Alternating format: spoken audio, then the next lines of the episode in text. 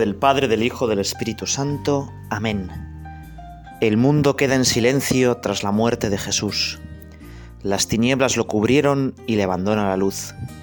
A los hombres y mujeres que hasta entonces le siguieron, le desconcierta su muerte, crecen la angustia y el miedo. Todo lo dan por perdido, mientras les hunde el dolor, y lloran arrepentidos, recordando su traición. La madre aguarda serena, recogida en oración, a que el día le devuelva al hijo que ayer perdió. Por su fe vive segura, horas llenas de esperanza, el amor que siempre triunfa, resucita sin tardanza. Estamos en un día muy curioso, sábado santo. Tenemos el peligro de que Sao Santo sea el día del trío pascual, bueno, que más descuidamos. Y quizá estamos un poco ansiosos por pasar de la cruz de la oscuridad del viernes a la aleluya, a la luz del domingo. Y sin embargo, este día es muy importante, muy importante. La iglesia en este día no celebra ningún sacramento. Solo cuando se ponga el sol comenzarán las hogueras de la vigilia pascual.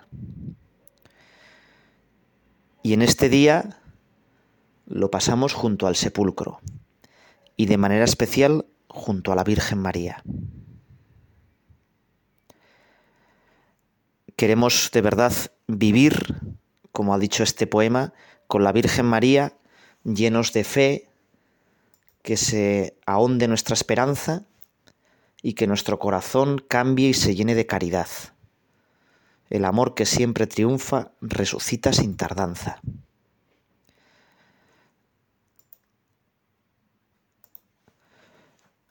Después de tres horas de agonía, Jesús ha muerto y los evangelistas nos narran que el cielo se oscureció mientras el Señor estuvo pendiente de la cruz y ocurrieron sucesos extraordinarios, porque era Dios mismo quien moría.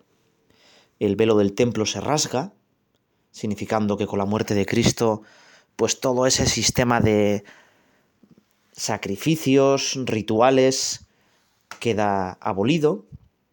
Ahora el culto agradable a Dios se da a través de Jesucristo. La puerta para llegar al cielo se da a través de Jesucristo. La tarde del viernes avanzaba, era necesario retirar los cuerpos y entonces dos apóstoles que no habían dado la cara antes, Nicodemo, que le iba a visitar de noche, y José de Arimatea, se atreven a coger el cuerpo de Jesucristo y a pedirle el cuerpo a Pilato. Dan la cara a los momentos malos. Fíjate que tú y yo quizá también podíamos pedirle al Señor que fuéramos un poco Nicodemo. Cuando Miguel Ángel esculpió de joven la piedad, pues, que es la que está en el Vaticano, esculpió a la Virgen recogiendo a Jesús en su regazo. Pero después, ya cuando era bastante más mayor, decidió hacer otra piedad, que es más desconocida, está más oculta, pero para nosotros nos puede venir bastante bien. Porque en esa piedad hay un tercer personaje que es Nicodemo. Nicodemo que es el que baja a Jesús de la cruz y lo pone en el regazo de su madre. Y de alguna manera, si has visto la escultura, también está como abrazando y al lado de la Virgen María. Nicodemo que tiene una cara un poco pues fea, porque Miguel Ángel puso a su cara misma cara y no en su lado más bueno a Nicodemo. Porque Miguel Ángel precisamente le explicaba que él muchas veces había sido Nicodemo, había sido cobarde. Y sin embargo, que a él le gustaría en los momentos malos dar la cara. En los momentos complicados estar al lado de la Virgen María, coger a Jesús de la cruz. Bueno, pues vamos a pensar que Nicodemo en un momento complicado dio la cara. Más todavía, José de Arimatea, que era miembro del Sanedrín y que podía haber influido pues en la condena de Jesús, podía haber defendido a Jesús con más fuerza. Y sin embargo sabemos que pues se calla, ¿no? Que le dicen, "Oye, tú estudia y ya verás que de Galilea no salen profetas" y le callan. Y José Arimatea se calla. Tú y yo tantas veces, bueno, yo por lo menos, ¿verdad? Hemos callado. Hemos pues visto que no hemos hecho cosas buenas. Que ante la persecución, ante la burla o bueno, pues este frío ambiental, muchas veces pues hemos hecho lo que hace toda la gente. ¿Cuántas veces los cristianos nos hemos dejado llevar? Bueno, pues José de Arimatea, sin embargo, cuando Jesús ha fracasado, va donde Pilato y quizá para paliar su cobardía, le ofrece al Señor todo lo que tenía. Ese sepulcro nuevo, que seguramente se lo había hecho para él, le dice, mira, lo renuncio por ti, Señor. El mayor honor es que tú entres en mi vida. Bueno, pues podemos ser en este sábado santo como José de Arimatea y Nicodemo. Y podemos enterrar a Jesús no en nuestro huerto, queremos enterrar a Jesús en nuestro cuerpo. Y nosotros podemos hacerlo por el sacramento de la Eucaristía. Hoy es un día de un poquito de ayuno eucarístico. Quizá que me estás, tú que me estás escuchando, todas las mañanas recibes al mismo Señor y entra Jesucristo como para darte fuerza. Y sin embargo hoy no vas a poder recibir a Jesucristo. Lo podrás recibir en la vigilia pascual, a la noche. Va a ser un día como de ayuno eucarístico. Pero en este día de ayuno eucarístico tenemos que pensar que queremos comulgarle mejor a Jesucristo.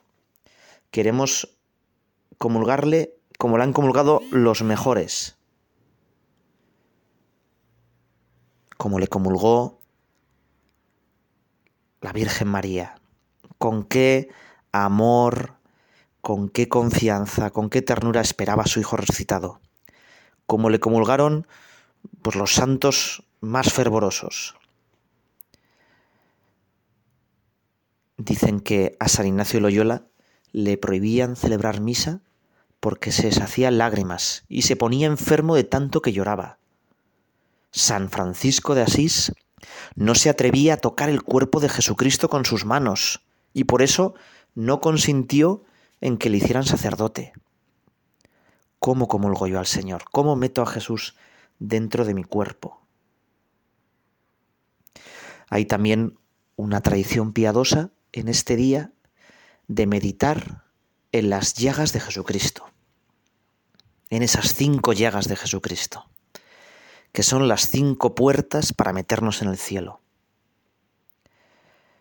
Fíjate que decía un gran santo, métete en el costado abierto de nuestro Señor, hasta hallar cobijo seguro en su llegado corazón. Ahí encontraremos la paz. Bueno, nosotros queremos vivir en el corazón de Cristo. Queremos que el corazón de Cristo quite este corazón de piedra, manchado, viscoso, y amar con su corazón. San Buenaventura, hablando de este vivir místicamente dentro de las llegas de Cristo, dice, qué buena cosa es estar con Jesucristo crucificado. Quiero hacer en él tres moradas, una en los pies, otra en las manos y otra perpetua en su precioso costado. Aquí quiero sosegar y descansar, y dormir y orar, Aquí hablaré a su corazón, y me ha de conceder todo cuanto le pidiera. Oh muy amables llagas de nuestro piadoso Redentor, en ellas vivo y de sus manjares me sustento. Bueno, pues le miramos a Jesús despacio y en la intimidad de nuestro corazón le decimos esa oración que quizá le dices tantas veces en la comunión. Oh buen Jesús, óyeme, dentro de tus llagas escóndeme, no permitas que me aparte de ti. Del maligno enemigo defiéndeme. En la hora de mi muerte llámame y mándame a ti, para que con tus santos te alabe por los siglos de los siglos.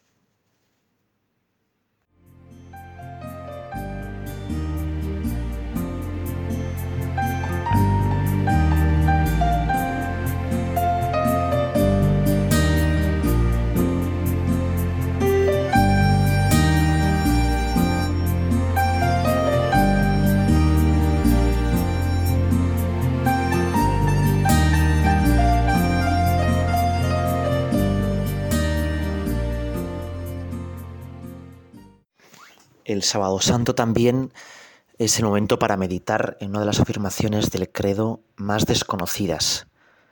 Descendió a los infiernos.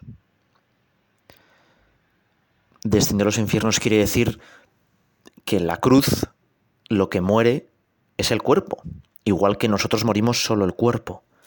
Y el alma de Jesucristo tiene una bella misión, que es salvar a los que habían muerto antes que Jesucristo.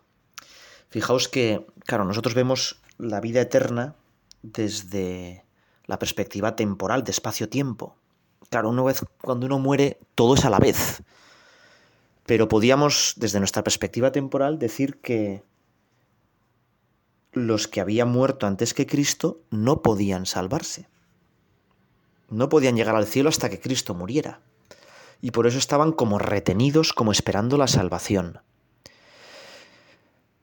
Por eso el alma de Jesucristo dice que desciende del infierno, no el de los condenados, sino de esos justos que estaban como esperándole para llevarlos al cielo. Ahí estarían, pues San José, estarían tantos profetas, tanta gente buena del Antiguo Testamento. De alguna manera, esta afirmación quiere decir que la salvación de Cristo es universal, es para todos. Y que pues va a haber muchísima gente que se salva con sus buenas obras, con su buena conciencia, gracias a ese gigantesco acto de amor de Jesucristo en la cruz. Pero además de todo eso, descendió a los infiernos es que Cristo también desciende a lo más bajo de nuestro dolor. Te voy a contar dos pequeñas anécdotas.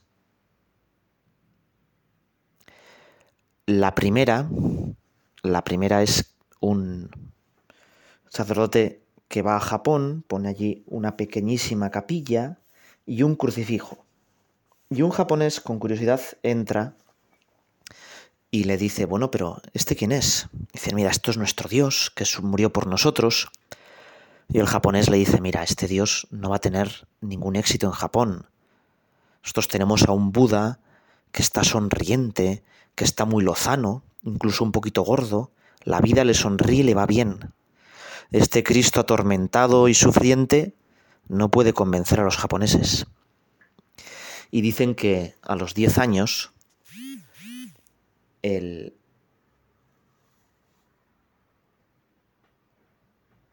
aquel japonés se le muere el hijo y va donde el sacerdote, que había ido trabando amistad, y le dice, mira, yo acudo a rezar a Buda y lo primero es que Buda ya ha llegado al nirvana, o sea que dejo de existir. Pero es que además mi Buda no me entiende, está feliz, se sonríe. Y yo no puedo sonreír en estas circunstancias. En cambio Jesús, tu Jesús, sí que me entiende.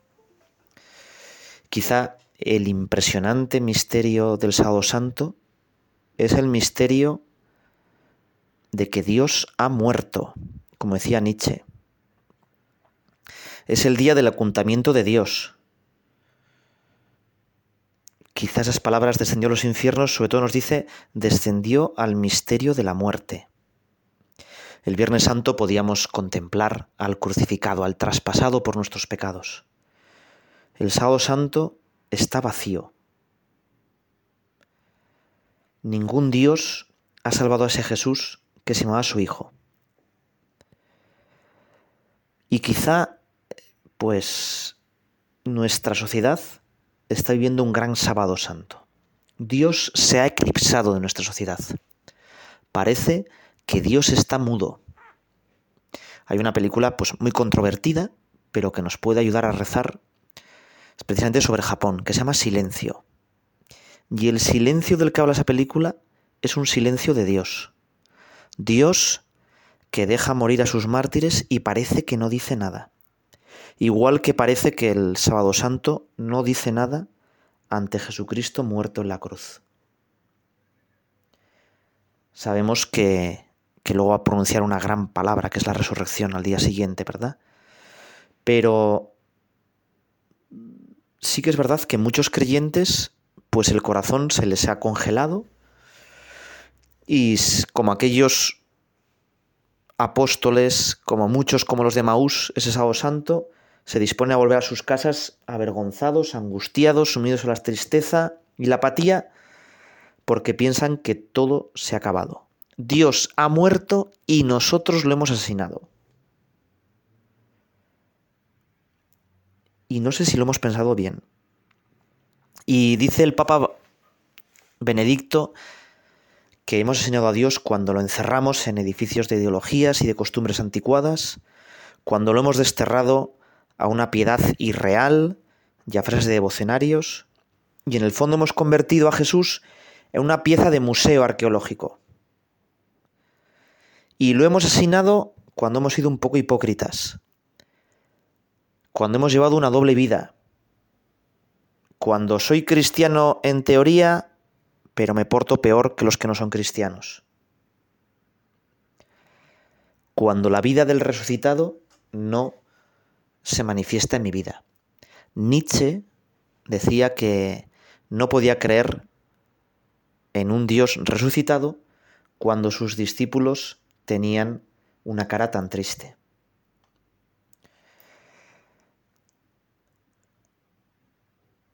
Fíjate que con este silencio de Dios, de alguna manera Jesús se hace radicalmente solidario con nosotros. A través del naufragio del Viernes Santo, a través del silencio mortal de este sábado, los discípulos van a poder comprender quién es de verdad Jesús. La imagen de Dios que se habían hecho pues, todo el pueblo judío y también los apóstoles va a quedar totalmente rota en este Viernes Santo. Necesitamos esas tinieblas de Dios, ese silencio de Dios, para experimentar, por un lado, qué vacío si no hay Dios, qué falta de sentido. Bueno, entonces, ¿para qué vivimos? Para nada. Bueno, haz lo que puedas, pásatelo lo mejor que puedas, dale a tu cuerpo alegría Macarena mientras puedas, hay una escena que de alguna manera prefigura este sábado santo. Es la escena en la que Jesús va en la barca, hay una gran tempestad y está dormido. Y parece que no hace nada. Y los discípulos están angustiadísimos. También hoy en día parece que la barca de Jesucristo se hunde, que está torpedeada por el materialismo, que las corrientes de la opinión pública van a hacer que este proyecto de Jesucristo, el reino de Dios, fracase. Y sin embargo, mientras Jesucristo esté en nuestra vida, esto saldrá adelante. Y le decimos con los apóstoles, despierta, ¿no ves que nos hundimos? Despierta, haz que las tinieblas del sábado santo no sean eternas. Envíanos un rayo de tu luz pascual haz que salgamos de esta impotencia, muestra tu poder. Y es que el ocultamiento de Dios, pues es también el misterio de la impotencia en el mundo. Y te voy a contar la segunda anécdota. Fíjate que Víctor Frankl cuenta que en Auschwitz pues las cosas eran muy duras. Él estuvo allí y que solo tenían posibilidad de sobrevivir aquellos que tenían esperanza, aquellos que tenían una razón para salir de aquel campo, alguien que les estuviera esperando. Y sobre todo alguien con mayúscula, que les estuviera esperando. Cuenta que eh, los nazis eran muy duros en sus castigos y, bueno, pasaban muchísimo hambre. Y uno de los pocos niños que había en el campo, de 9-10 años, le sorprendieron habiendo robado un poquitín de comida, un mendrugo de pan, y lo condenaron a ahorcar, a la horca, delante de todo su barracón, para castigar así al que se atreviera a hacer algo prohibido. Pero la horca estaba pensada para cuerpos adultos de mucho peso, de manera que ahorcaron al niño y no murió en el acto, sino que la cuerda le apretaba y le iba aguando poco a poco y el niño se iba debatiendo intentando no ahogarse. Los nazis disfrutaban con aquel niño retorciéndose en la cuerda. Y entonces, entre las filas de los del barracón, oyeron ¿Y dónde está Dios? Aquella afirmación le entró a Víctor Frank como un cuchillo en el alma. ¿Dónde está Dios que no hace que ese niño se muera ya y deje de sufrir? ¿Qué hace Dios ante este gigantesco fracaso de la humanidad que es Auschwitz? ¿Qué hace Dios? ¿No estará Dios muerto? Ese Dios que las SS llevaban en el cinturón Gott ist mit uns, Dios está con nosotros, ¿no estará muerto? Y dice que esa noche, desesperado, Víctor Frank le pidió explicaciones a Dios. Dios, ¿dónde estabas? Y en su corazón oyó como una voz que le decía, yo estaba muriendo allí, en esa horca. Dios nos comprende. Dios entra en nuestra impotencia. Por eso cuanto peor estamos, cuando más hundido estamos, hay Dios más está con nosotros. Y es fácil decirlo, pero sobre todo hoy viernes, sábado santo, tenemos que pensar en un Dios que es impotente, en un Dios que fracasa. Porque yo también voy a fracasar muchas veces en la vida. Y sin embargo, esa impotencia, ese fracaso, es el camino para llegar a la victoria absoluta. Solo cuando fracaso me doy cuenta de que tengo que estar totalmente en las manos de Dios Padre.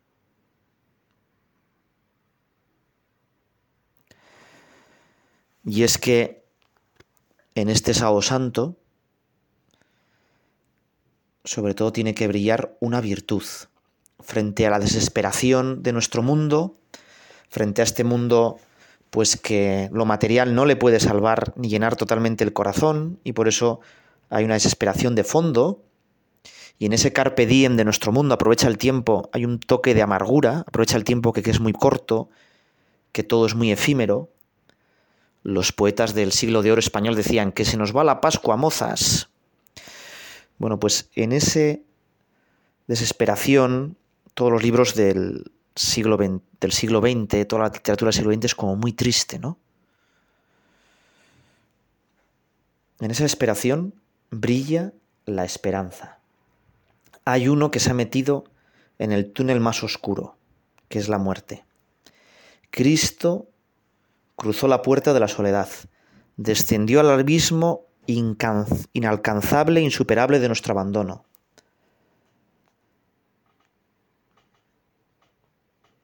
Todos hemos sentido el, temor de sentirnos abandonados. Y sin embargo, en ese abandono, si escuchamos una palabra cariñosa, pues todo cambia. Todos hemos sentido, pues, de pequeños, pues una pesadilla nocturna, un miedo frío y atroz, y una palabra consolada de nuestra madre, tranquilo. Algo así hace el Señor. Hoy lo que decimos es que nosotros todos somos como niños que lloramos. Ante la muerte somos igual que un niño recién nacido. Y entonces, en esa pesadilla fría, resuena una palabra que nos llama, que nos tiende la mano, que nos guía. El hombre no vive de pan, sino que lo más profundo de sí mismo vive de la capacidad de amar y de ser amado. Y eso es lo que nos dice hoy Jesucristo. Por muy solo que estés, por muy hundido que estés, yo estoy ahí contigo.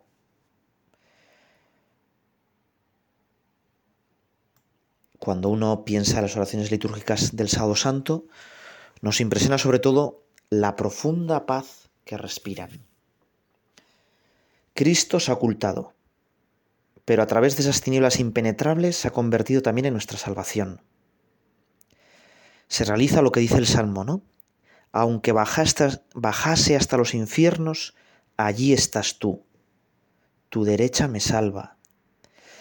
En esta liturgia ocurre que cuanto más se avanza, cuanto más negra está la noche, más empieza a brillar, a vislumbrarse las primeras luces de la mañana de Pascua. Si el Viernes Santo nos ponía ante los ojos la imagen desfigurada como un gusano de Jesús, la liturgia del Sábado Santo nos recuerda más bien a los crucifijos de la antigua liturgia, esos crucifijos orientales, la cruz rodeada de rayos luminosos que es señal tanto de muerte como de resurrección. Por eso la cruz no está vacía.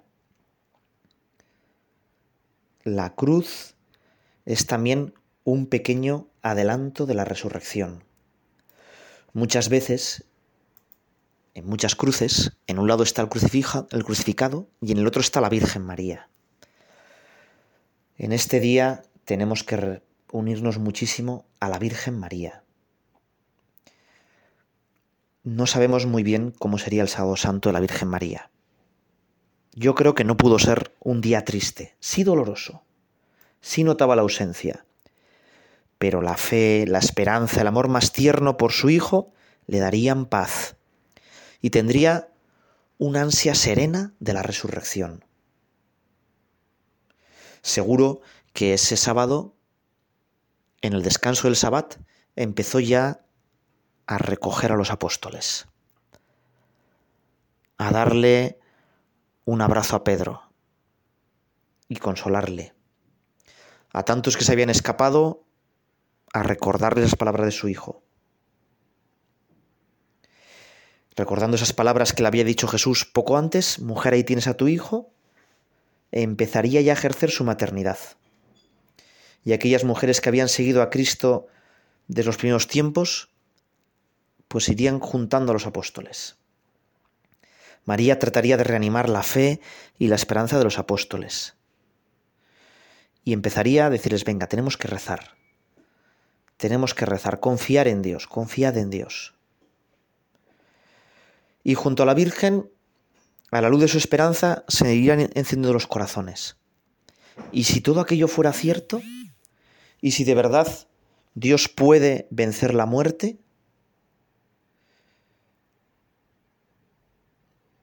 es posible también que ella pues intentara encontrar a Tomás y no le, no le, no le hallara y diría, pero qué pena, este va a seguir totalmente sin esperanza y seguramente intentaría hablar con los de Maús antes de que se fueran.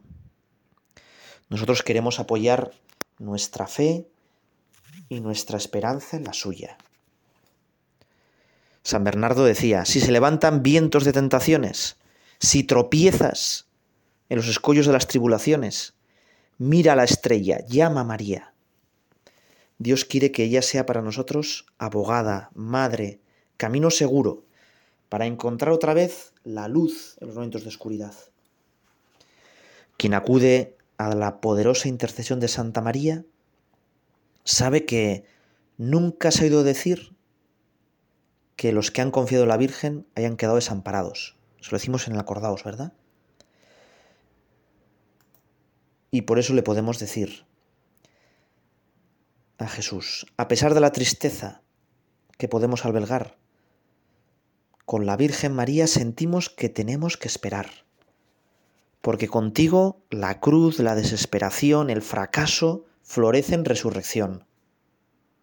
A través del fracaso llegamos al éxito, porque tú estás con nosotros en la oscuridad de nuestro silencio, y nada podrá nunca robarnos el amor que nos tienes. En este valle de lágrimas, Santa María, Madre de la Esperanza, ayúdanos a poner nuestro corazón solo en Jesús. Dios te salve, Reina y Madre de Misericordia Vida, dulzura, esperanza nuestra, Dios te salve. A ti llamamos desterrados hijos de Eva. A ti suspiramos, gimiendo y llorando en este valle de lágrimas. Ea pues, Señora abogada nuestra, vuelva a nosotros esos tus ojos misericordiosos. Y después de este destierro, muéstranos a Jesús, fruto bendito de tu vientre. Oh clementísima, oh piadosa, oh dulce Virgen María.